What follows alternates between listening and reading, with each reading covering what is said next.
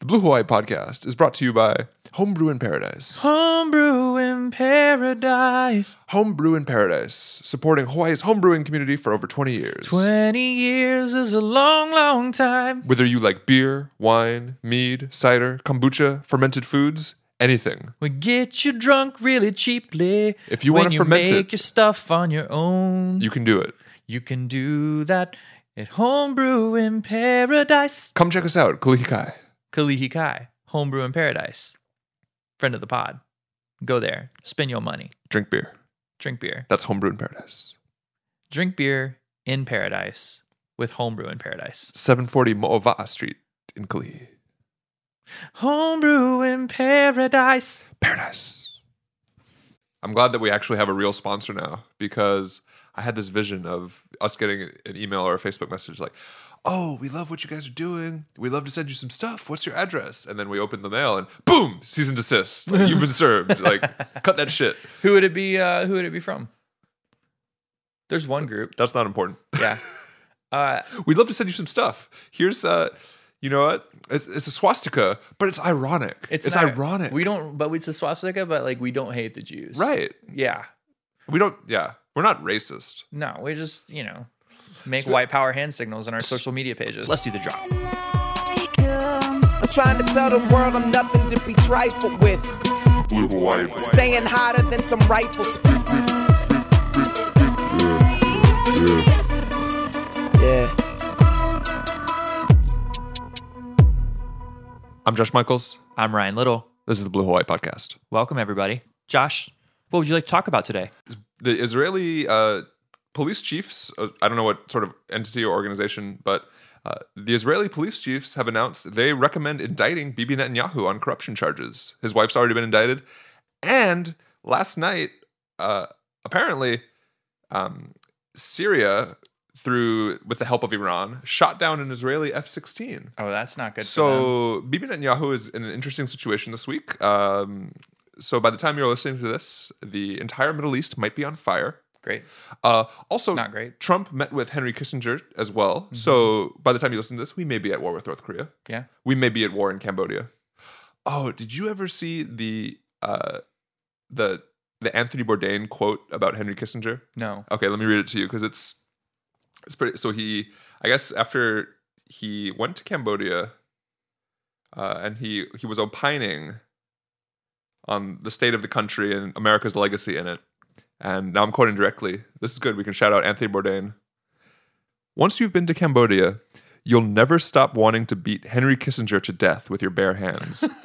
You'll never again be able to open a newspaper and read about that treacherous, prevaricating, murderous scumbag sitting down for a nice chat with Charlie Rose. Ooh, this is definitely outdated. Yeah. Nobody's chatting with Charlie Rose anymore. No. Or attending some black tie affair for a new glossy magazine without choking. Witness what Henry did in Cambodia, the fruits of his genius for statesmanship, and you will never understand why he's not sitting in the dock at The Hague next to Milosevic. Wow.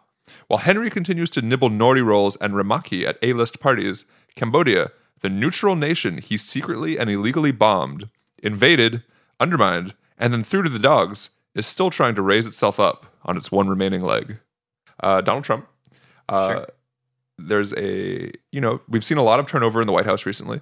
However, uh, a new position is opening, one probably the most influential position in American politics right now. There's an opening for the head writer position at Fox and Friends, America's most powerful and dumbest news show. You can speak directly to the leader of the free world every morning for three hours. You can, And he'll listen. he'll listen. He'll You've got his ear. he'll tweet whatever you say. L- verbatim. Verbatim. Most, most of the time. Yeah, in your you face. think he has a DVR no, in his in his office where or his office in his bedroom that he sleeps in until 10:30? Do you think he has a DVR so like whenever they have a really good chyron that he can like pause it and then tweet it word for word? Or like if he misses a quote, he'll like rewind it so he can hear it you're like, giving him way too much credit. you I think maybe it's all it's, you shoot from the hip. that's true. Uh, Did you see um? So you see that thing about like SpaceX launching that car into space? I heard about it. You know, what's even cooler. what? Uh, Giannis Antetokounmpo's dunk over Tim Hardaway Jr. like, okay, so picture you know the famous Vince Carter dunk at the Olympics when he's playing for Team USA. He Yeah. jumps like over that French dude and gives the French dude a face full of Vince Carter's ball sack. Yeah. So Giannis, the Greek freak, didn't have to put his junk in Tim Hardaway Jr.'s face. He just jumped clear over His and go back and watch the video. His junk over Tim Hardaway's head. That's pretty high. That's more impressive than anything Elon Musk ever did, I think. but if we're talking NBA, also sad news. It wasn't all great for large unicornish freaky players. Uh, Kristaps Porzingis, three six Latvia, tore the tore his ACL. tore his ACL. Three six Latvia. It's That's a really great name. Yeah. Um, other sports news: uh, the Pacific Rim Cup taking place in Honolulu right now. Um, soccer. This you know the brainchild of this guy named Takahiko Nakamura. Um, four teams, two from Japan, two from the Major League Soccer United States teams, uh, playing a tournament. The winner, uh, excuse me, two teams, uh, two from the U.S., two from Japan, playing in a knockout tournament uh, today, this afternoon, is going to be the championship game and the third place game. Is it? It's MLS teams, right? Yeah, it's MLS. It's the, the the Vancouver Whitecaps and the Columbus Crew, and then Iwaki Football Club and Hokkaido Consadole are the two Japanese teams. I watched the Columbus Crew play Atlanta United in, I believe, the playoffs. Yeah. Uh, Oh, that was that was a that was a big one, right? That was that the one Atlanta like they blew it. yeah, Ugh. we did. Uh, shout out Atlanta United though. Yeah. Like while we're if we're shouting out different teams, like Atlanta United did everything right in their debut season. Mhm. They played incredibly well. Uh, their dome is the best in sports. Shout out Arthur Blank for chipping in a lot of coin. Also, their concessions are incredibly reasonable. You can get like a 32 ounce beer for like five bucks. You can go get like a slice of pizza for like three dollars. You can basically go in there and after paying the ticket price, really keep your concession total to under maybe like 20 bucks and be really, really happy. That's not too shabby. No, dude, they did a really good job. Shout out Arthur Blank. Shout out Mercedes Benz Dome. So- shout out Atlanta United. Aloha Stadium may have a way to go to hit that level, but Sure. good news, they were actually able to play the game. That's Unlike. The 2015, team. 2015, when the United States women's team uh, Refused to play.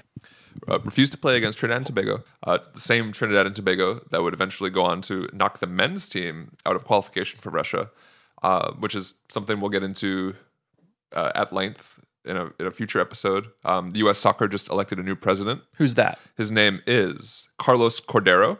He okay, according to his Twitter description, uh, soccer soccer ball emoji fan at U. He was former U.S. soccer vice president. Oh, that's good. Um, he is a board member of the uh, so basically the joint 2026 effort to have a World Cup co-hosted by us, Canada, and Mexico. That'd be cool. Uh, CONCACAF, which is our like North American, Central American division. He's Mhm. a council member, member of FIFA.com Football Stakeholders Committee, Okay. and hashtag Mission 2627. Whatever that means. Let's click on it. See what that means. That's saying that'll be the next time we're actually relevant in, in men's soccer. Oh, okay. Here we go. I'll read a statement. Dear friends, colleagues, and supporters of U.S. soccer, today I announce my candidacy. Blah blah blah blah blah blah. As part of my candidacy, I am launching Mission 2627, a vision to align all levels of U.S. soccer operations and ensure that the men's national team not only qualifies for, but excels at the 2022 World Cup and elevates both of our men's and women's national teams to the highest levels of achievement in 2026 and 2027 Our athletes are too good for us to be as bad as we are at men's soccer. in men's soccer. Yep. There's a great We uh, dominate in women's soccer. I Geoff mean, Geoff Cameron of Stoke City. Shout out to him. He uh, two articles recently came out um, in the aftermath of our, our failure to qualify. Uh, New York Times interview and uh, a one he penned himself in the Players Tribune. Both excellent. Highly recommend checking them out um, to get a glimpse on the inside view of what's going wrong with men's soccer and how we can fix it. Um, but before we before we jump back into national stuff, just a little bit more about uh, the Pacific Rim tournament taking place on Sure. Aloha Stadium. Yeah. So I guess you know, unfortunately, the, you know the the first round of games was like Thursday night at Aloha Stadium, Thursday afternoon at Aloha Stadium, which is hard to get to. Yeah. There should have been more PR. Mm-hmm. Uh, but this guy's vision is to turn a, this into a big annual international tournament and branch out beyond just US and Japan. So it's awesome. Soccer's on the rise. There's it's great. It's only going to get more popular Yeah. as football gets less popular. I mean, when I grew up, you know, I was a football player, Mhm. uh, not a very good one, but I was a football player all through middle school and high school. And we didn't know the damage that head injuries could do. Mm-mm. And we were encouraged to, you know, hit with your face. You want to lead with your face mask, not with the crown of your helmet. That's how you break your neck. You want to lead with your face mask. You want to make as much impact right into the chest with your with your head as you can. Uh, we were actually we were encouraged if somebody crossed over the middle to hit them helmet to helmet. I mean, it was it was taught that's how Ring you, that bell, baby. It was taught that's Yeah. how you dissuade people from running quick slants, or that's how you dissuade them from running skinny posts. And uh, I, I mean, I received at least one concussion, probably more than that, because we didn't have a very good offensive line.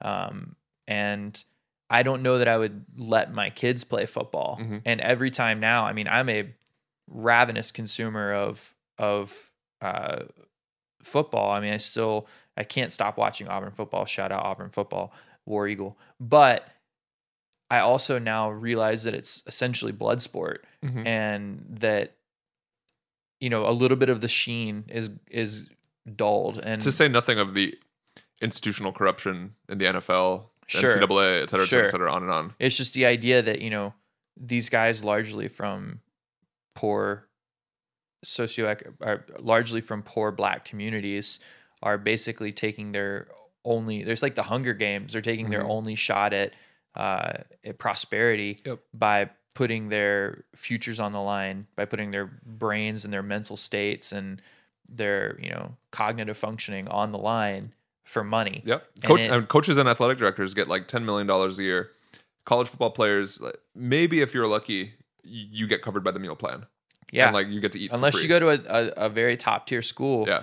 I mean, if you're a D two, D three, you're not getting much. You're playing for you're playing for the love of the game, and hopefully, all of the the, the revelations around head injuries and concussions will lead to um, the rise of sports that are not currently as popular in America, like namely soccer or speaking even of- ultimate frisbee. I remember my freshman year of college. Yeah, So speaking of, so one last note on soccer. I've always wanted to do this. sure. Please indulge me. I want to read the Thursday scores, uh, like the FIFA uh, announcer, like the, the in the traditional English. I don't see why we shouldn't. Vancouver Whitecaps one, Iwaki Football Club nil, Hokkaido Consadole three, Columbus Crew two. So tonight, uh, I guess Vancouver and Hokkaido Consadole will be playing in the championship game. Nice. So we'll keep an eye out for that. yeah. Oh, welcome back. Welcome, back to Welcome Blue Hawaii episode two. He's Ryan. I'm Josh. That's damn right. So I know we just talked about sports. One more one more news item. Uh, the the aftermath of you know Super Bowl 52 took place last Sunday. Mhm. Shout out Eagles. Nick Foles. Nick Foles. who, no, nobody uh, believed in them. No, Nick Foles. Nick I, Foles. I will say, I was the Nick Foles champion uh, last week when we were talking about the Super Bowl. I, but you- it didn't. It, it it got cut from the episode, so it doesn't count. that's true. Nobody will believe you. Nick Foles, if you're listening, you're probably not listening, but if you are, come to Denver. Come to Denver. Join our pantheon. Elway, Manning, Foles, Tebow. What do you do if you're the Eagles? Do you keep Carson Wentz or do you keep Nick Foles? Whichever one you don't keep, you send to the Denver Broncos. Orange Crush. I, I mean, you send them for like two first round picks because you've got Wentz, We'll who's the that. best quarterback in the league before he got hurt, and then you got Foles, who was the best quarterback in the league after Wentz got hurt. We'll take them both. You know what? That'll be the easiest. Like what King Solomon, like cut the cut the quarterback in two. uh, oh my God. So uh, it's funny. I just got off the phone with uh, Cutter Dodge. Shout out to them. They're lovely. However, Dodge, the national company, uh, I drive a Dodge. I was a little embarrassed. They used. You saw this. They used a 1968 Martin Luther King speech to sell cars. Was that not what the speech was about originally? Uh, well, I'll you know shout out uh, Joshua Rothman at Rothmanistan on Twitter explains uh, that MLK excerpt comes from the quote drum major instinct speech, part of which warns against the dangers of unwise consumerism and ends with King imagining his own funeral. So yeah, that commercial is as crass and gross as you were thinking. But I mean, the dangers of commercialism. That's why you have to buy quality. That's why you have to buy Dodge Ram. I mean, in the words of Martin Luther King himself, uh, the evils of capitalism are as real as the evils of militarism and of racism. Dodge Ram. But the King estate approved it, so Did they approve it? they approved it. They must have got paid a lot Yeah. of money. Do you see the the Tide commercial? Everything is a Tide commercial. The Tide commercials, I mean, they won the Super Bowl as much Yeah. as the Eagles did. Now, if Tide had used uh, Martin Luther King speech, what do you think? Like at least at least If- it wasn't the mountaintop speech. If Tide, I wish that Tide would have had advance warning that Dodge was going to do that. Yeah. And then played a different speech and then said up front, no, this is a Tide commercial. We think it's bad to use Yeah. Martin Luther King to He's- sell your trucks. He's allowed me to go up to the spin cycle. I've looked over and I've seen the dryer. I may not get there with you, but I want you to know tonight that we as a people will get to have clean clothes. I I feel like do you how much of that how much money do you think they dumped into it? And then how much money do you think they dumped into it extra because they're like, we have kids eating Tide Pods. We need some good PR. Probably. Probably a probably ton. didn't hurt. What do you think about Justin Timberlake's Prince hologram? Actually, I wasn't that blown away with JT's performance. I thought I mean, Janet Jackson. follow- Janet Jackson, poor poor lady, to follow Lady Gaga and Bruno Mars. was Gaga was like I'm not even that big of a Lady Gaga fan, but that was the best Super Bowl performance Really? I've ever seen. What about? I, I thought uh, the Beyonce Bruno Mars one. That's my personal favorite. I mean, they were great. Yeah. But I thought when Lady Gaga dropped in from the ceiling and hit every single note and didn't sing like JT was singing over loops of himself. Like she sang her own songs and sounded amazing 100% of the way through. So I I mean although before Lady Gaga if she's 1A, 1B is Bruno Mars. I Yeah. mean he was phenomenal. Yeah. Local boy. Shout out Bruno Mars. Shout out. So after the game, uh, Eagles fans took to the streets, As they celebrated. As they do. Uh, it's interesting, you know. Uh, Fox News did not ask where are the parents. Why do they? Why would they do this to their own city? Where's the destruction? These riots are totally unacceptable in America. Yeah, they're flipping cars over Yeah. and setting things on yeah, fire. Eagles and- fans celebrate, but Black Lives Matter riots. That's Yeah. the difference. Remember, who causes more destruction? I don't know. Well, for what it's worth, I think the context is it does bear some it bears some comparison only in the fact that they were truly celebrating. It wasn't like the Eagle if they'd have lost and it would have Yeah. happened, it would have I think it would have been a riot. No, but I mean, like in terms of our national priorities, like celebrating a Super Bowl, agitating for your civil Agreed. rights. Agreed. Or, yeah, just like same thing. You know, Tom Brady uh, didn't shake anybody's hand, walked off, had a pouty press conference. Remember, they dragged Cam Newton for like a month, Was it only a month? for like six months. Yeah, he now I agree know, that's and- a very fair comparison Yeah. where the only distinguishing factor Oh, is race. These, oh, he's such a, you know, he's such a tough competitor. He's a fiery guy. Yeah, we, we don't blame him. Whereas Cam Newton, thug. Yeah. And, a- and I was rooting. I was rooting for the Broncos. I, I, ungrateful yeah. or all these things these like you have to like uh, white quarterbacks you know they work their way into it Yeah. but black quarterbacks need to be grateful for where they're at also shout out to you know what, what politics aside shout out to that eagles fan in the throwback number 12 randall cunningham jersey Mm-hmm. eating horse poop on camera you got, I mean, shoot your shot baby have you ever been so excited about a football game that you, That you- ate horse manure on You- camera not on camera No. and of course uh breitbart uh, tweeted a super bowl photo uh we got i believe i don't know i'm not sure who it is breitbart yeah sucks yeah you suck Uh, surprise, surprise! Breitbart uh, made a tweet talking, you know, with a photo of the Patriots players kneeling. Uh, not even, not even at this Super Bowl, just earlier in the season. Uh, basically insinuated that they were all secret Muslims and that football is a, a har- haram, decadent Western evil affair, uh, and that Muslims are going to take over America, institute Sharia law, and outlaw and outlaw the Super Bowl. and outlaw christianity and white people Right. Um, and of course, Breitbart had you know deleted this tweet once people pointed out, uh, oh, this is you know terrible incredibly and racist. And racist Uh, they said uh, the tweet did not meet their editorial standards, which is you know bullcrap. I just wonder what Breitbart deems as being within their editorial standards. Uh, Like, what is it that they're like? This is really the meat and potatoes of our integrity handbook. Like, really look into this and make sure you don't violate it. Like, Breitbart sucks. ugh. So let's talk about uh, let's talk about the stock market. yeah. So Donald Trump, Basically, measured his success, one Yeah. might say, by the uh, increases or relative decreases of the stock market, and stock market having gone up largely to the international cabal of bankers and power brokers who are making a ton of money off of this huge tax scam.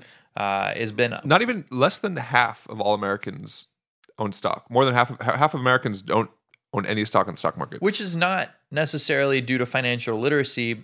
Rather, it is due to uh, incredibly low pay that does not afford people the ability to have excess spending. But also, we need to stop thinking. We need to stop thinking of the stock market as the economy. The economy is more than just the stock market. But at the same time, though, like people should, I mean, I, I firmly believe people should participate in the stock market if they can, because there is that is the a lot that is the macro level engine of growth in in the world, and it's also a great way to set yourself up for future prosperity. But I think the reason people don't own stock is not because they don't own not because they don't want to own stock. The reason people don't own stock is because you know they make ten dollars an hour and they're forty years old because they haven't had a raise in twenty five years.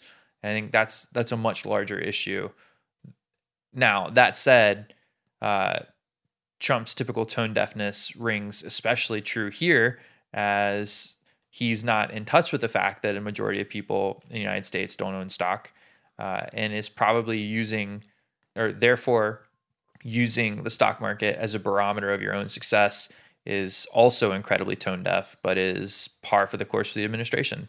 Also, uh, Rand Paul sort of shut down the government. Not really. Uh, Republicans are starting to pretend they care about deficits again now that Oh. they've, you know, once Giving you- all the money away. yeah. Now that we've given a trillion and a half dollars away, you know, basically set it on fire by giving it to like the richest people who are just going to reinvest it in themselves. And it will literally never trickle down. it will not create any jobs. estimated 13% of the tax cut benefit will go to workers uh, of the companies to which these let's call them what they are subsidies were given whereas 87% will go to the shareholders which are overwhelmingly hedge funds and uh, corporate executives.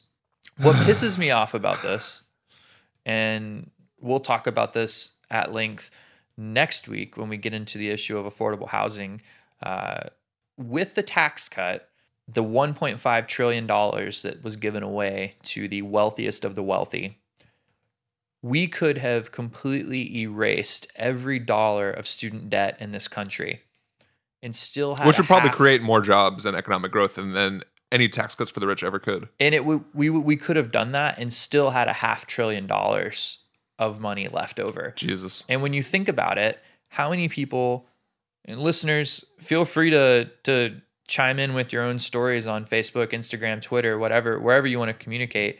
How many of you are putting off buying a house because your student loan debt's too high? Mm-hmm. How many of you don't eat out at least once or twice per week extra because you are putting too much money in your student loans? How many of you are putting off buying a car? How many of you are putting off, uh, you know, getting a home repair done because your student don't your student loans are too high?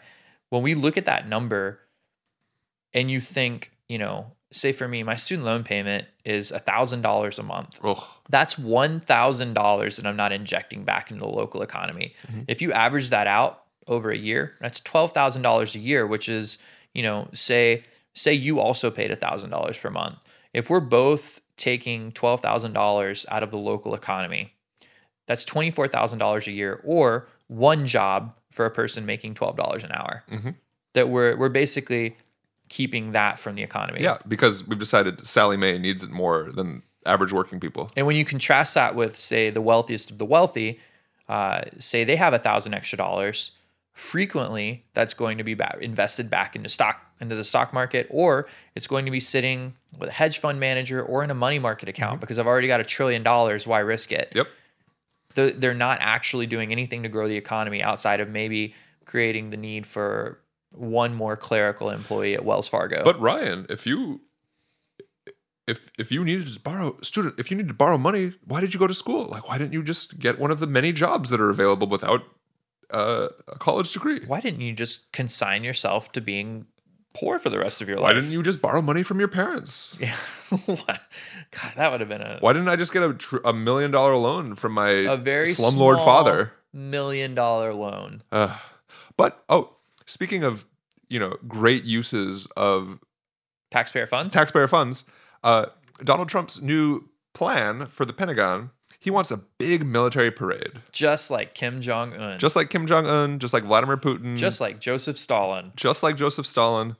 So this is going to cost anywhere up to twenty million dollars For what? to stroke Donald Trump's ego. There's literally zero reason for a military parade. Uh, It's not as if everybody doesn't know that we have the best military on the planet. The, the last parade we had, you know, we, we have parades like the end of World War II, the end of Desert Storm Gulf One, when we, you know, win wars. sure. Uh, sh- so I'll quote uh, people on Twitter immediately just savaged this proposal.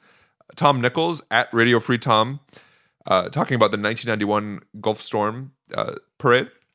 I was there.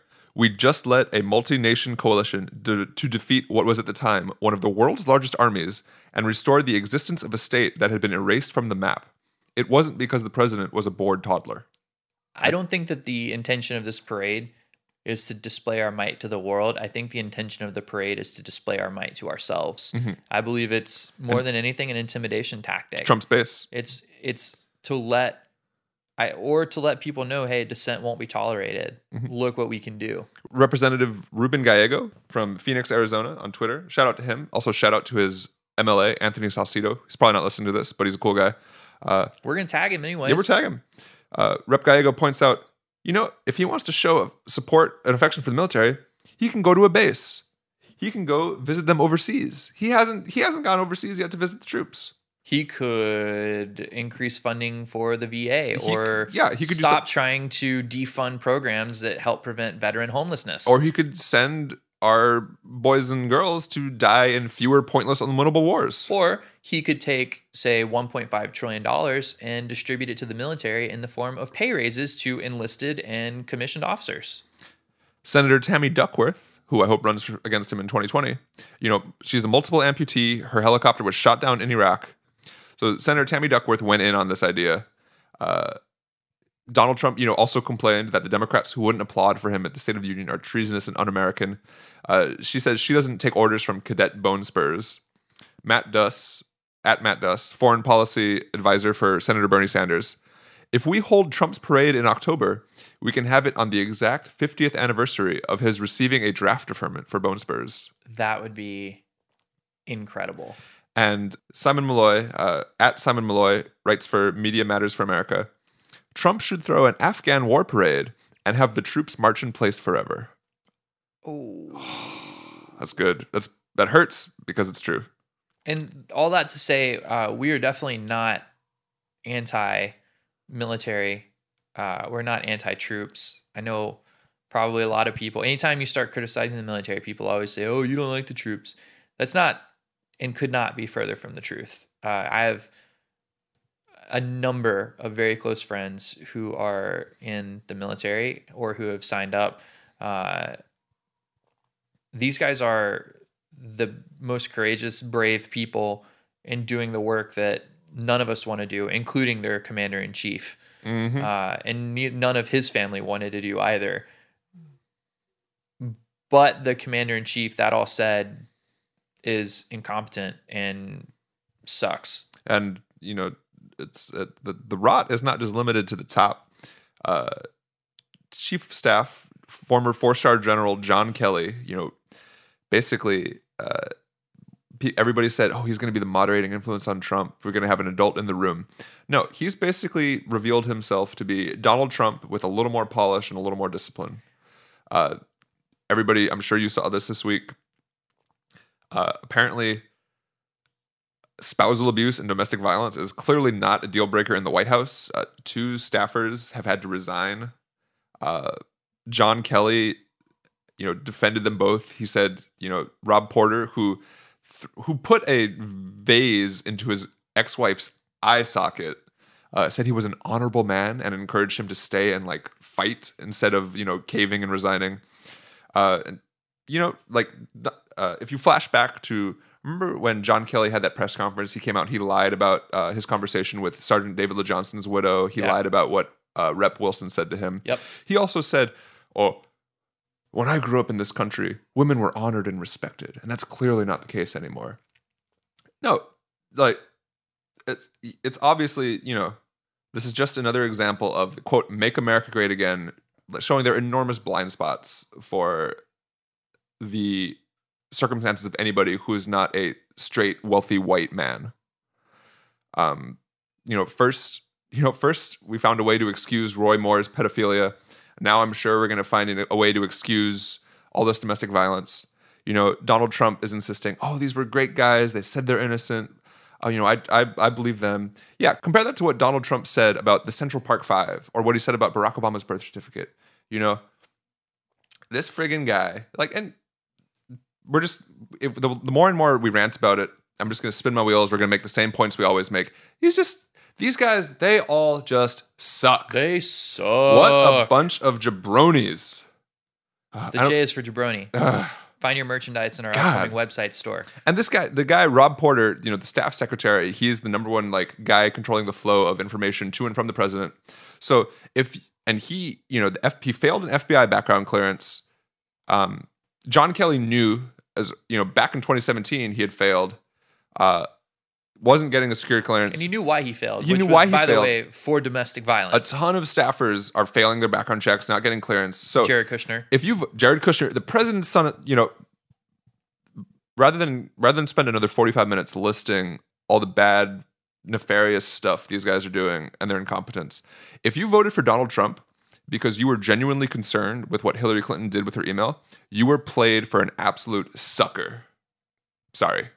Should we uh, lighten it up? Talk a little local news. Yeah, this is going to be really, really light subject matter. So, for those of you who understand the uh, many sundry sins of the Honolulu Police Department, uh, they're at it again. Oh God. Uh, according to a report by Civil Beat and the AP, uh, the FBI is investigating four Honolulu police officers who are accused of forcing a man to place his mouth on a urinal inside a public restroom. Police Chief Susan Ballard says another officer reported it. So that sounds like a terrible thing in general, but for those of you who've never been inside a public restroom in Honolulu, they're awfully disgusting. More so than most public restrooms, largely because in, in our public restrooms here, because of our large number of homeless people without a place to relieve themselves, they're frequently only used by homeless people and those of us who are the most desperate to relieve themselves in a public place. So this thing is probably like picture the bathroom from Saw 1 Yeah. with like a little less grime, but not much. And the bright lights are not there because they don't have lights in them, I don't think. Not if you're lucky. Yeah. uh, And not yeah. So this is not the first time HPD's done No. something wrong. and this Isn't the only this isn't the only thing happening this week to HPD. So, uh, article popped out in Civil Beat February 9th uh, by the editorial board. Shopo v. Ballard. Don't let the police union bully HPD's new chief. Uh, so there's more to come from this, but essentially, uh, new police chief uh, Susan Ballard took over because Ryan. What happened to the former chief of police of the Honolulu Police Department? I I can't remember. I think maybe he was indicted for corruption. Maybe indicted. Maybe he and his wife, the assistant prosecutor, are in federal frickin' court. I don't know. But Or anyway, we, potentially going to go to jail for the rest of their lives. we've got a new police chief. Susan Ballard. Big ups to her. Big ups to Honolulu for for appointing a woman police chief. She comes in. Shopo, the state police union, they run the show. She comes in, uh, trying to clean up um, some, you know, overtime abuse, suspected things like this going on. Uh, you know, the big boys club. Uh, and Shopo, the labor union, filed a labor complaint against her, alleging, excuse, and I'll quote directly from Civil Beat here. The complaint contends Ballard violated collective bargaining rights when she reassigned Shopo boss Tenari Ma'afala to a midnight patrol beat and transferred three other officers, all coincidentally union leaders, to new jobs as well.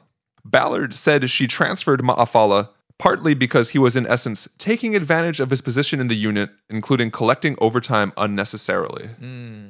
So we'll you know we'll see what happens with this, but it's sort of it illustrates what we're talking about. There's you know fair play to her, like good for if she's trying to clean up HPD, she's gonna need a big old mop. When I first moved to Honolulu, one of the things I was told is that our institutions, while very strong, are also very corrupt.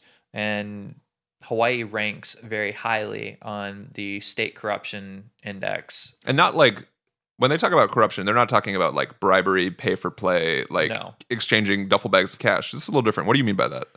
Uh, it means, you know, basically working the system Mhm. to benefit those that you know and love. Uh, there's a lot of nepotism in Hawaii.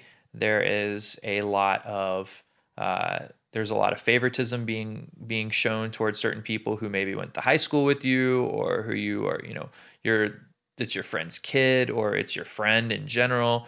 Uh, and what that leads to is uh, essentially an entrenched old boys club. And props to Susan Ballard for doing her best, and props, you know, to the 99.99% of HPD officers who proudly serve Hawaii. I mean, those guys are uh, they're typically very uh, they're very lenient on things they should be lenient on. They show a lot of mercy to people, and they do a lot of good.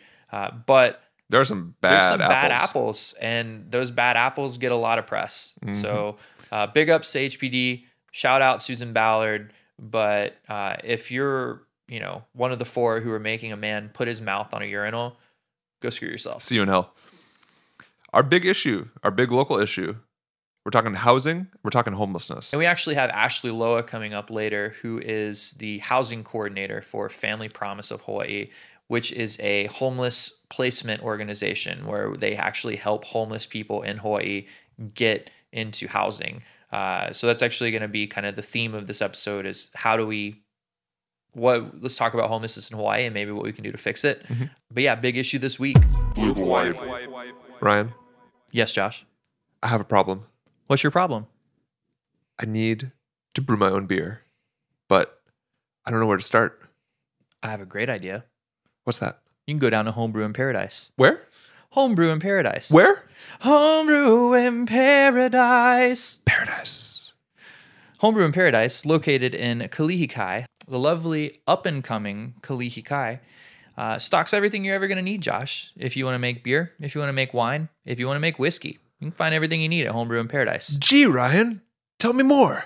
All right. I would go in there if I were you and I would ask for Bill and I would say, Hey, Bill, I heard your business sponsored the Blue Hawaii podcast. Whoa. And I would say, with that in mind, here's what I'm looking for in a certain beer or alcoholic beverage. How can you help me make it? Seems pretty straightforward. What's the catch? There's no catch. Tell him that you heard about Homebrew in Paradise on the Blue Hawaii podcast, and he will be thrilled and will keep sponsoring us. Homebrew in Paradise. Homebrew in Paradise.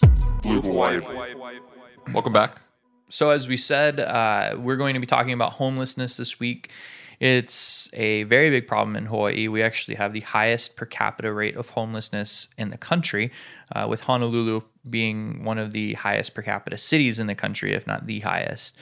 Um, obviously, Josh and I are not homeless, and we don't work directly with the homeless community, but we know someone who does. So, uh, with us today, we have Ashleigh Loa, who is housing coordinator at Family Promise of Hawaii. Uh, it is an organization that is uh, intimately involved in helping the homeless community obtain housing um, and has done a lot of great work in Hawaii over the, the last several years. Um, Ashleigh, welcome. Oh, and Hi, nice to be here. we forgot to mention, most importantly, Sorry. And A- most importantly, a proud alumni uh, and member of the Holy Family Catholic Academy, eighth grade class of 2004. Shout out Wildcats, gang, Go gang. Wildcats. Ashleigh, welcome. I thank you so much for having me. We're glad here. to have really you. You're welcome. it. Yeah. Thrilled to be you. here. Thrilled to have you here. Excuse me. Let's jump right. So tell us a little bit about uh, Family Promise. Like Ryan said, I'm the housing specialist at Family Promise of Hawaii. We're a nonprofit organization that helps local families with children under the age of 18 that are experiencing homelessness. We provide case management, job search assistance, financial literacy, assistance with housing search, and just this past week, we added a new program, which is the aftercare case management. Uh, during the day, families are able to use our facilities at our day shelters in Kailua and Honolulu, where they can wash their clothes, take a shower, eat, um, search for jobs and housing, and they have access to case management. That's really cool. I, I know. Uh, I, as I said in in our intro, um, I don't work with the homeless community right now, but I actually, uh, when I was living on the mainland in college, uh, some friends and I ran a homeless outreach ministry in Atlanta, and uh, it was during the kind of the the worst parts of the recession. And the thing that I found a lot of people were struggling with was, you know, I live outside. I want to get a job, but like when I show up to an interview, I've got, you know, old clothes that are dirty. I am dirty. I don't necessarily look my best. And that was a big problem. So it's really cool you're saying you have uh, places where people can shower, where they can have childcare, where they can do job assistance.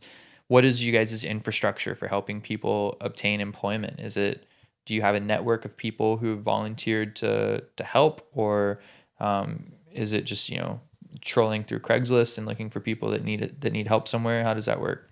Usually the families just have an idea of where they want to work. Like for example, if they wanted to go to Dave and Buster's, we'll just help them apply online. Um, we also help them to be job ready, to be ready for their interview, ready to get into work. We help them build their resumes. Um, and yeah, like you said, just help with their job search. Yeah, with uh, with people, you said most of your or all of your families have kids. Is that right? Yes, we don't serve singles. We only help uh, families with children under the age of 18. Okay. And how many families are you guys serving right now? So yeah, at each shelter in Honolulu and Kailua, we have four families at a time.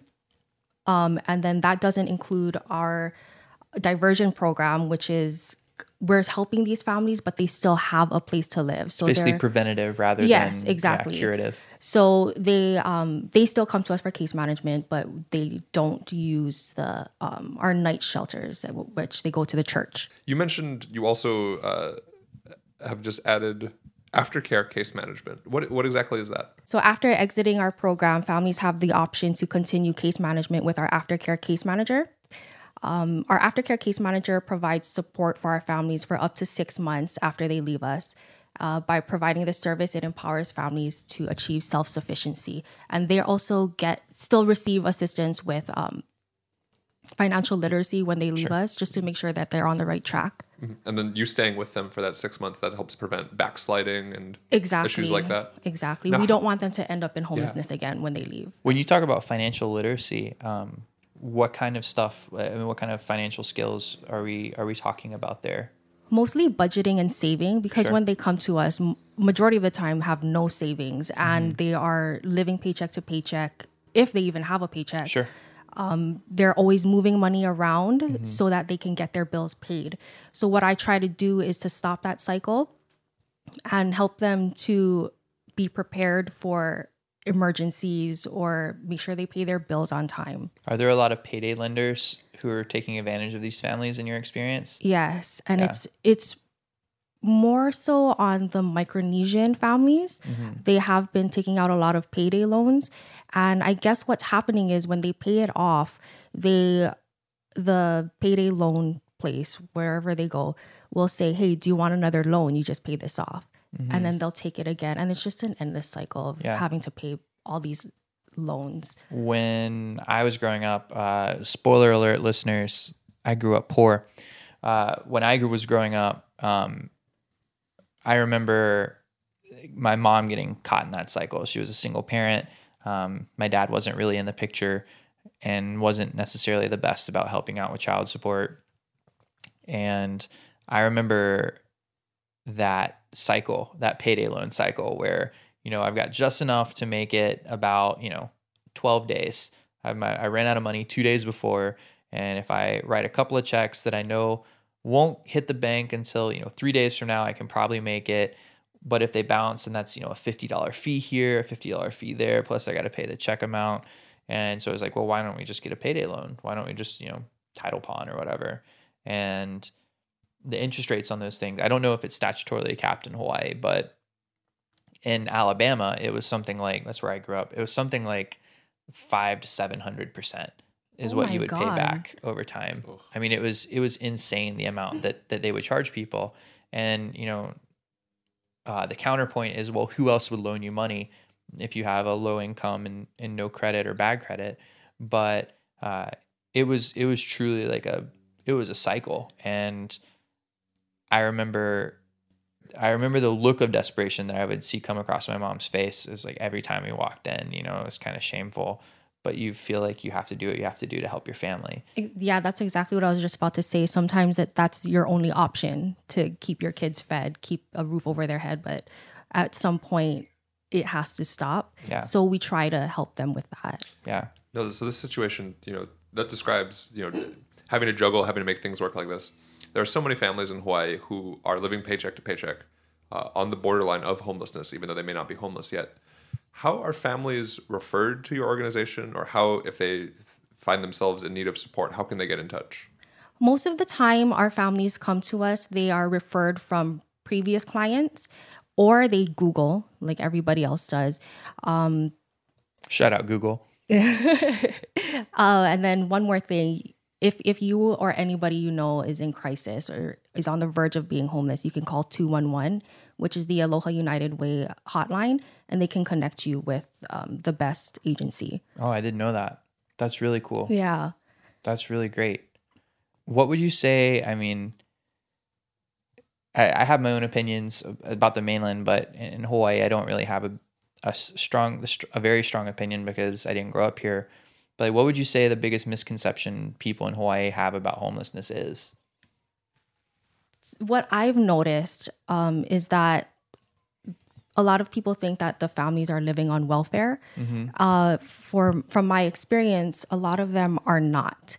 They're both working. It's just that sometimes times are hard. Yeah. You know, it's not that they're trying to live off welfare. They're trying to create better lives for themselves and their children. Uh, it's just, you know, it, whether it be medical or just an unexpected emergency, people, it stuff happens. I, I think I think I've read before that most people are only uh, one or two bad life events away from homelessness. And when I was working with the homeless in Atlanta, uh, I found that to be really true. I mean, there were so many people where it was like, oh, I had a job. You know, I was a line cook at a good restaurant, and then one day I slipped and fell on a patch of ice or something and broke my leg and I wasn't able to go into work and so I lost my job and then I didn't have much savings and um, eventually that turned me into hey I'm living on the streets and I was or I was couch surfing and then you know still hurting and whatever happens and it's like this long cycle where you see like oh shoot like we're none of us are really that far away from it and no matter how far we think we are uh, most people are only you know one to two degrees away from homelessness. And i think in hawaii that's maybe more true than anywhere. It's so expensive to live here. Yeah, the cost of living is very high. And our salaries don't stack up. no no. I mean you make you make alabama wages at manhattan prices is what i always tell my my family back home. Mm-hmm. What do you think the i mean kind of on that that same vein it's actually our topic of next week's episode what do you think the link between homelessness and our lack of affordable housing is do you see a, a pretty strong correlation there Well, yes, because if if families can't afford the homes, then they end up homeless. And so that's why it's hard for me and in my role is to try to find these families affordable housing. But what people don't understand is I'm also competing with other providers that are helping their clients and other families that are looking for um, affordable housing for themselves. So it's just a lack of inventory, which makes it really hard.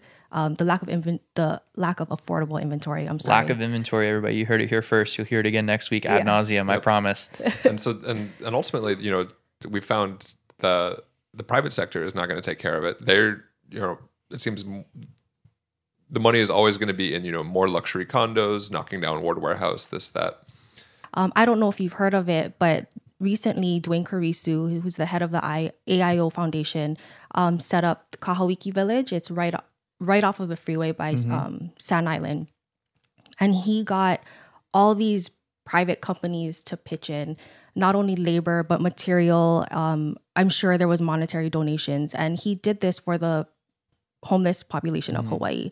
Uh, I, I'm pretty sure the first phase was three million, and then there's other phases that are coming um, by the end of the year. I think how many units of housing are they providing out there do you know it's supposed to be up to 150, but currently the first phase is only 20. 20 Um, I have six families there, which lucky I, I got 6 Um, you know, and it's it's affordable. It's nine hundred dollars for a two bedroom, and it includes everything. and that's then for a seven twenty for seven twenty five, it's a one bedroom. wow and it and it includes everything. So think they would take so me? private. that's what I asked too. Yeah. So private and pu- public sector can work together. It- Sure. It's just the willingness to do. Yeah. Gotcha. So what's a what's a typical day at the office like for you? oh, no two days are the same ever. Because it's like we have all these different personalities, all different situations, and sometimes people um, just show up and need help, and we're there to serve them. So, no two days are ever alike. Um, I come in and I check to see what I have to do that day. Usually, I'm meeting new families or helping current families with budgeting. And then I also do housing search. And I end the day kind of just connecting back with my old clients to see how they're doing um, in their homes. Do you guys track um, your success rate, so to speak? I mean, is there a way of like, how do you guys measure up whether you've been successful long term? Uh, we measure the retention rate. So we, I think it's three, six, nine, and 12 months. We ca- call them and check in to see if they're still in their in their homes. And for the most part, ever since I've been there, everybody has been in their homes. Mm-hmm. So that's to me, I So you guys have a pretty high success rate then. yeah, That's I, awesome. I feel we do. And yeah. um on average about 86% of our families that come through our program are housed within 3 months. Mm-hmm. Well, 86% is pretty high. I mean, and you guys are kind of a small operation. Is that correct? Yes, before we had our af- our new aftercare case manager come on, we only had 4 of us. Wow. And the reason we're able to run on such a small budget is because we utilize community, we mobilize community resources. So we use, um, we partner with different congregations on the island. Sure. And families go to different congregations every week. While they're there, we have a team of volunteers that provide dinner and breakfast. Oh, wow. Um, so that's the that's part of our emergency program, our emergency shelter program. Or do you find? mm, I mean, are the families that you guys are helping primarily? It's it's from the emergency shelter program, or Uh, well, we have a mix. Just we only have enough space, bed space for four at each location. So we do still open our program program up to the diversion program, um, and we're able to help families that way. very cool. So my wife is a public defender, and she talks a lot. Shout out to public defenders. Shout out PDs. She talks a lot about the way the homeless are criminalized in law. You know, things like the sit lie ban, park closure laws. Uh, can you speak to uh, what you've seen in your maybe the way these might affect your clients? I haven't had any experience dealing with any of the families affected by the sit lie ban, but I am sure that shelters that do help singles have been um, flooded whenever a new closure comes. You guys don't affect singles, as you're saying. It's kind of your mission's more for uh, families with children under the age of 18, uh, especially in an emergency context. Um, who are the biggest players in terms of um, homelessness and helping house, feed, clothe, bathe the homeless population in Honolulu?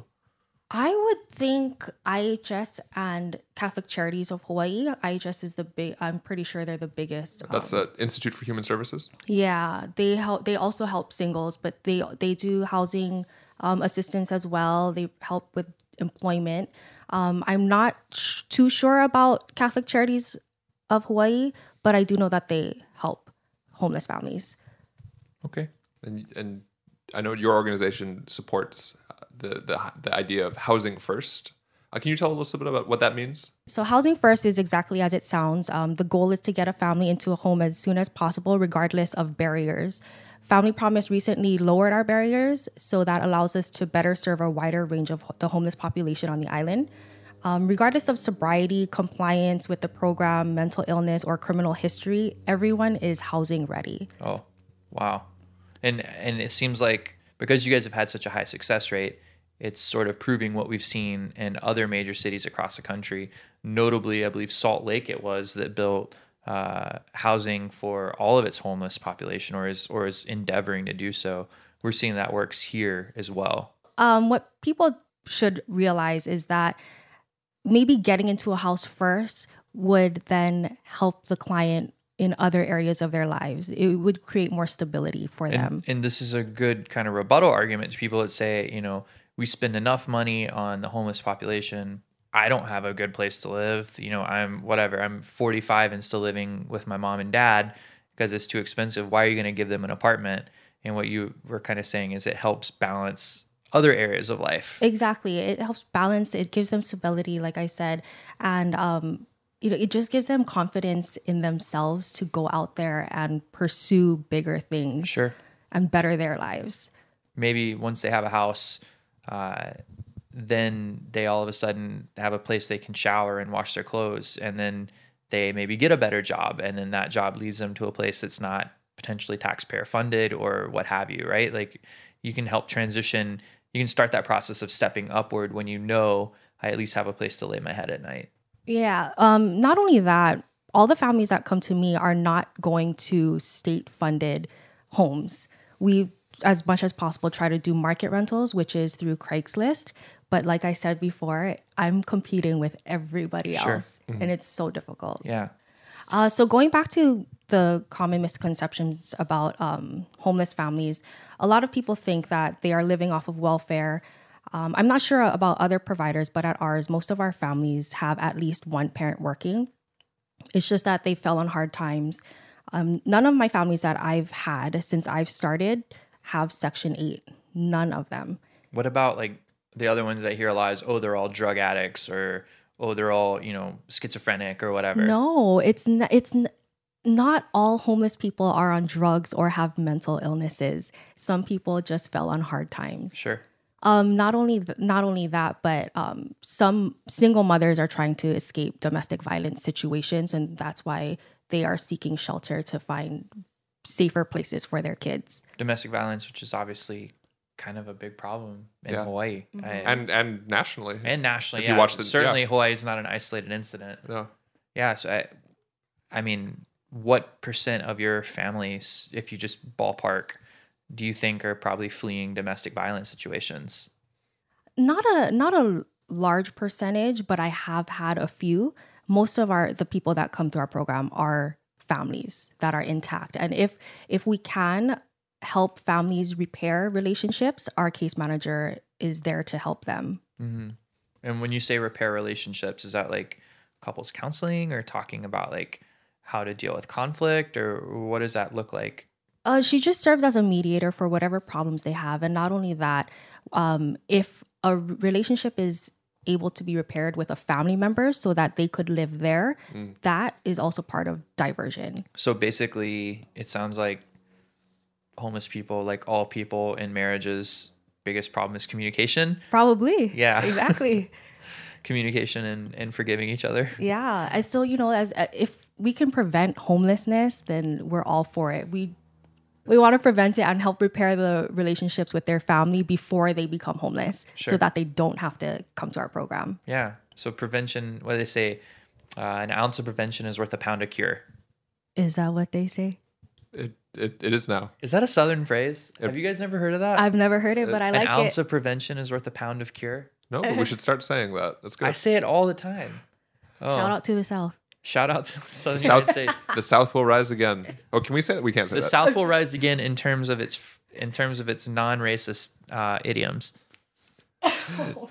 So I say a lot of Southern things. Uh, have, I don't think this one they say in Hawaii either. Y'all. I say y'all all the time. Uh, I say whenever it's I use like temperatures. Whenever it's hot or cold, we're big on idioms. Like uh, it's hotter than two jackrabbits making whoopee in a wool sock. Y'all ever heard of that one? No, but it sounds like something the South would say. Yeah. So sitting on your porch in a rocking chair. It's Colder than a witch's titty. Y'all ever say that? colder than a witch's titty. Yeah. Y'all don't say that here? No, I would just say it's cold. No. But you don't have to compare it to something. Not a witch's titty. No. I'm uh, When it's real cold, you say it's hotter in a witch's titty and a brass bra doing push-ups in the snow. you guys must have some very descriptive papers in school. Josh Josh's mom would have loved you. She she she does. Shout out Carolyn Michaels, Auntie Carolyn Michaels, uh, He's the favorite son. famous Holy Family You would have Catholic school teacher. You would have gotten an A in her class Maybe with all those descriptions, your all your idioms. y'all don't do uh, finest frog's hair. You'll never heard that one. I have a feeling Holy Family would not take super kindly to the whole like witch's titty thing. We-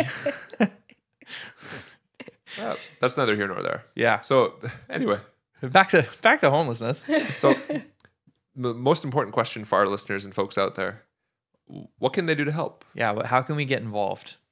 All right. So um, right now I'm doing a housing challenge. Uh, so if you or anyone you know has a rental that you're willing to rent out to our families, um, could you please contact me because we need affordable rentals. You heard What, it here. what is what is uh sorry, I didn't mean to interrupt you. No. Go ahead. I was like, you heard it here. Get in touch, What is uh, landlords. What's affordable? What is affordable standard in in you guys' rubric? For me, I like to keep it under three thirteen hundred. Okay. I know that's difficult. That's very hard here. I I know that's difficult to rent out a place for 1300, but if we all work together, we can get the fa- homeless families off of the streets. I know that sounds cliche, but and it sounds corny, but we need help. Yeah, it any takes a sort village. Of, any sort of incentives or anything like that? That you know, if they rent to uh, a low income family, I mean, do they get tax credits? Is there No. no? Okay, so this Just- this re- this one really just has to be because you're a good person. Yes. If you're not a good person, don't contact us. you know who you are. Uh, any parting thoughts? Anything you? Oh, um, if you want to donate items, we have a wish list on our fa- um, on our website, familypromisehawaii.org. We could always use diapers, gifts, gift cards, gas cards, and and then we also have a link on our page that allows you to submit monetary donation do- donations, which goes a long way. It helps to keep our facilities going, allows us to provide a one-time rental assistance for families, and helps to maintain our van that transports families to the shelters. as part of this, uh, thanks for coming on. Um, we're we're not going to be the people that tell you to get involved and not get involved. So, uh, Josh and I, Blue Hawaii, we will be donating to Family Promise of Hawaii in the amount of some some amount of money. So Ashleigh, uh, I don't know if you follow Civil Beat. Uh, it's a local newspaper, investigative journalism. Um, I do. really, really good publication. Um, Anita Hofschneider, shout out Anita Hofschneider again for following us on Twitter. Um, Anita Hofschneider wrote a really, really interesting article this week about uh, rising prices at a senior living facility or uh, senior apartments um, that is probably going to force a lot of people out onto the streets. Yeah, we've got some we've got some numbers here. I'll quote directly from the article. Seniors in a Kaka'ako housing complex are worried that they will end up on the street after receiving notices that their rent is scheduled to go up to 916 per month, a sharp increase from the current monthly rate of $675. The 2018 fair market rent for a studio in Honolulu is $1,261, according to the U.S. Department of Housing and Urban Development. Shout out Ben Carson. Not not not really. Many seniors on fixed incomes rely on subsidized rents to afford the high cost of living in Honolulu, including medical expenses and food. obviously this is not uh, family promise of hawaii's bread and butter so to speak in that you know this is seniors most of them probably don't have kids under the age of 18 um, so in your i mean just personal opinion opinions are your own obviously thoughts? I mean what what is your what do you see the impact being uh, from a policy perspective? Homelessness doesn't only affect families obviously as we were just talking about. It also affects seniors.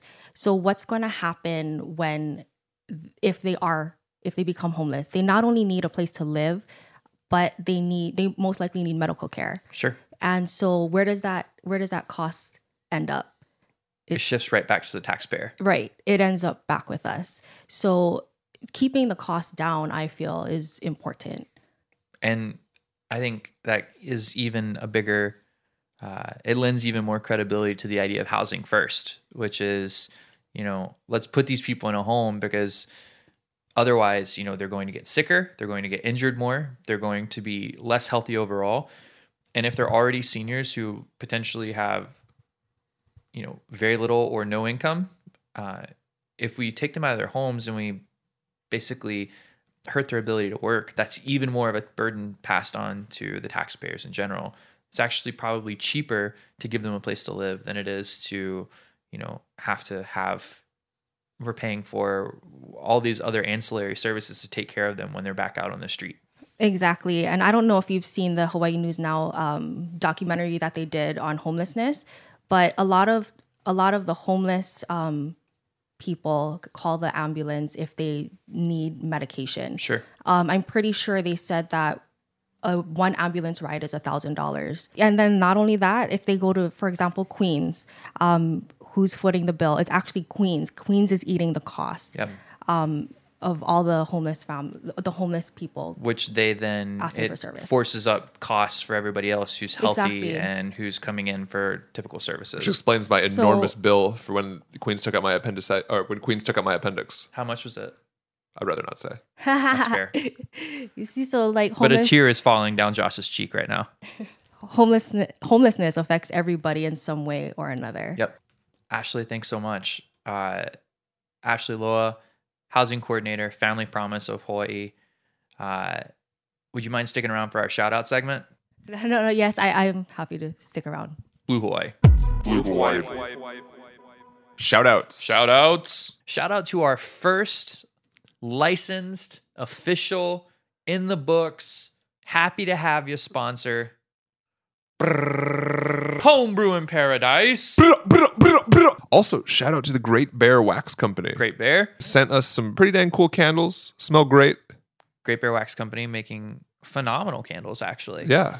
Uh, Named after the uh, the bear in The Revenant, starring Leonardo DiCaprio. we have not independently verified that fact. We are proud owners now of the wood number one, wood number two, eucalyptus clove, red cedar, and tobacco bay candles, which are all they smell phenomenal. You These know are what the it best is. smelling candles Yeah. I've ever smelled in my entire life. Uh, burnbear.com, I believe, is their website. Uh, shout out to them. Check them out. Eucalyptus scent. Get up there like a little koala. Just.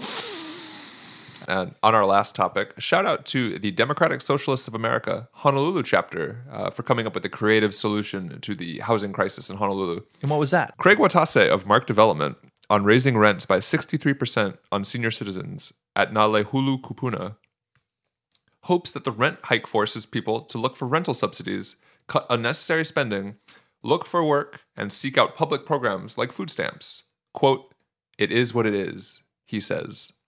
So, uh, the DSA, um, noticing a lovely Instagram comment from at 100 mile per hour jump serve, uh, sharing their opinion on Mr. Watase, said, From now on, when he cooks rice, his rice gonna be hard and crusty. Never gonna have that sticky rice, just hard and crusty. And DSA shared that with a little amen, saying, The curse is cast, and hand prayer emojis.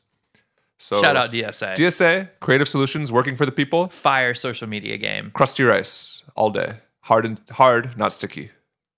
Shout out South Korea hosting the 2018 Winter Olympics USA, USA. And also just jailed the CEO of Samsung for bribery. Oh, a white collar criminal being prosecuted. I wonder what that's like. I wouldn't know. Oh, Wells Fargo, we're coming for you. No, we're not. We're not not. under We- this administration. No, What's the statute of limitations on white collar crime? not long enough. Uh, yeah, and shout out to the IOC uh, implementing sanctions on the Russian team. The Russians are not competing under the Russian flag. Uh, they will be competing as the Olympic athletes from Russia because of their widespread doping epidemic. So the Olympic Committee is officially tougher on Putin than Donald Trump. Kudos to you, IOC. Yeah. Oh, did you see the Fox News? Uh, his art, the Fox News article, the opinion from one of their executives about Where he like, said the Olympics are darker, Yeah. gayer, and more he's angry. complaining about Team USA, saying like instead of trying to be harder, like higher, faster, stronger, we're trying to be like gayer, darker, and more exclusive. Uh, what a taint. Fox News pulled the article, said, "quote It does not reflect their views or values," which is bullshit because if you watch It Fox totally News any reflects day, their views and values. Also, shout out uh, Vice President Mike Pence continues to be a huge jerk. You know, having starting Twitter beef with what with like an openly gay athlete. Uh, but you know, North Korea and South Korea came together marching under a unified flag. It was tremendously hopeful, important symbolism, maybe going a long way toward averting war. Uh, Mike Pence, who once stormed out of an Indianapolis Colts game in a staged, uh, planned uh, departure because he was so upset at athletes kneeling. Which costs the taxpayers hundreds of thousands of dollars, He, mind you. he would not stand when the joint Korean team entered the Olympic venue. And Kim Jong un's sister was there, President Moon of South Korea shook her hand, the first member of the Kim family to ever visit South Korea. Pence wouldn't shake her hand. What a great, what a great American. Real, real, like Didn't she sit behind him? they were they were sitting right next to each other the entire time, and Mike Pence just pretended she wasn't there because it won't be his kids perishing if we end up going to war, Unless they nuke the entire world, unless they nuke the entire world. then everybody perishes. Shout out to Quincy Jones QJ, in an interview in Vulture magazine, father of Rashida Jones, notable Parks and Rec alumna, and And Office. and The Office. she's on The Office. Yeah, didn't she play um Jim's girlfriend on season three? That's absolutely right. Dang, Right? Look at Shout you. out Ashleigh Loa for Office knowing wizard. that Rashida Jones was in The Office season Shout three. out Ashleigh. Right? There you go. You get it. That's see, how you see do how, it. See how easy it is. You Yeah. guys have political shout outs. I uh, shout out myself. Gotta pat myself on the back sometimes. You guys are like going hard on this. So uh, Quincy Jones, he's 85, wildly successful, probably the greatest producer of all time. Easily. He uh, does not give a bleeping bleep about anything anymore, uh, and is here to spill all the tea. He reveals Marlon Brando and Richard Pryor. They used to smash, Amen. and so did uh, so did Marvin Gaye and uh, James Baldwin. This was the 70s, so you know what? It's Good for them. Shout out to friend of the show Josh Falk for Shout out. For officially confirming there is no discount at the Arancino Kahala. But it still has high quality food. And bonus, It is where I got engaged, so shout out to them and of course to my wife. shout out Tony. Shout out to uh, Muhiyidin d'Baha, uh, a Black Lives Matter activist, best known for jumping over a barricade and snatching down a Confederate flag off another racist monument. Epic. It was the most epic thing I've ever seen. He uh, tragically was shot this week in New Orleans, and yet another example of the epidemic of gun violence in the United States, uh, specifically in the southern United States. So, rest in peace, uh, Muhiyidin, and you know, to his family and all his supporters, uh, our sincere condolences. Rest in peace as well to the actor John Mahoney, best known for playing Martin Crane on Frasier, my favorite sitcom of all time. We'll pour one out, have a cold Valentine for you, my friend. And shout out Ryan Ozawa and the Hawaii Association of Podcasters and Bite Marks Cafe. There is no feud. The feud is off. Yes. The feud was never on. thank you for welcoming us into the fold. Thank you for listening. Even if we called you other guy, Even if we didn't name check you personally, we're friends on Facebook. Yeah, the that counts. beef has been smashed. squashed. Smashed, squash. That and considering the use of your term "smashed" previously in the yeah. same episode, We squashed. the beef was definitely squashed and not smashed. Uh, also, you know, we do it every week. Let's talk about our restaurant pro tips. Who do you have? My restaurant tip this week Waikiki Brewing and Kaka'ako is awesome. Why is it why is it named Waikiki Brewing? I could not tell you why they call it Waikiki Brewing and it is in Kaka'ako. My guess is they started in Waikiki somewhere and they had pretty good brand recognition and they were just like, well, why dilute our brand equity? Um, it's a real working brewery. You can actually see them from the bar working back there. Um, really, really cool to see. Uh, their beer selection is really solid. They actually, uh, Aloha Brew Co. is just up the street, also a solid option. Waikiki Brewing, though, has really excellent beers. And the thing that separates them from Aloha Brew Co., in my opinion, is their barbecue. Being a I was for a southerner, those are those are strong words. Agreed. I agree. I thought, lo, these many years I've wandered this island in search of barbecue that quenched my desire for quality similar to what I had back in Alabama. And until now, I've been hard up to find it. I think Dixie Grill does a good job in Aiea. Waikiki Brewing, superior.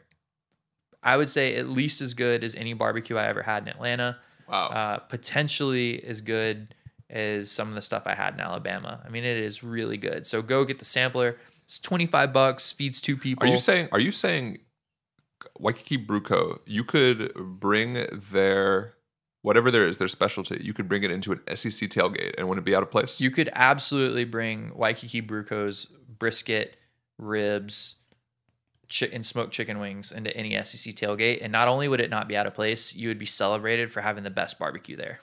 You want to go there for lunch? Yes. What about you? What you got? My shout out of the week. Uh, it will it will not surprise anybody who knows me.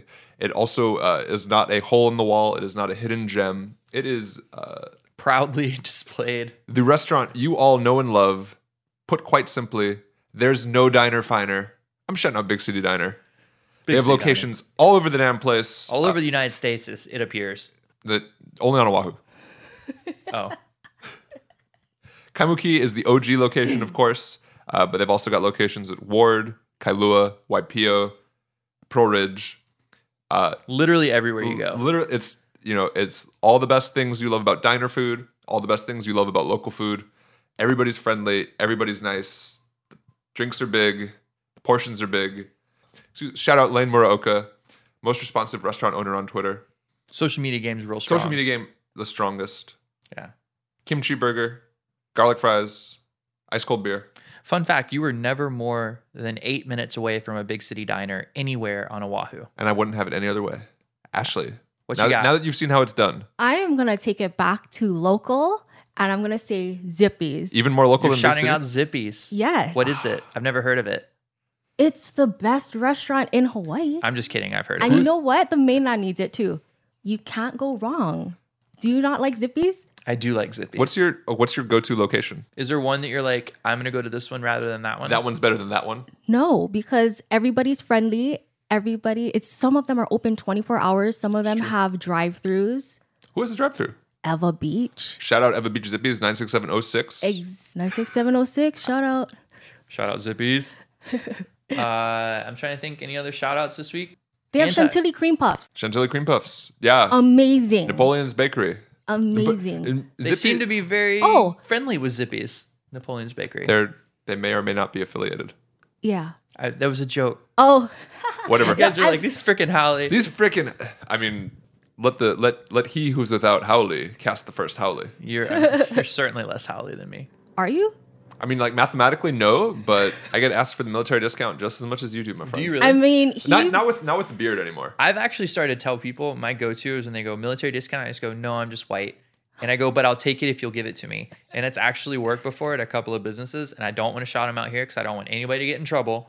But you know who you are if you give the military discount to white guys who are just friendly and polite. You're doing the you're Lord's the real work. MVP. You're That's what real you are. So shout out uh, one final time, Family Promise of Hawaii and Ashleigh Loa for being on. If you want to learn more, please go to their website, familypromisehawaii.org, or check them out on Instagram, Family Promise of Hawaii. Blue Hawaii. Blue Hawaii. Blue Hawaii.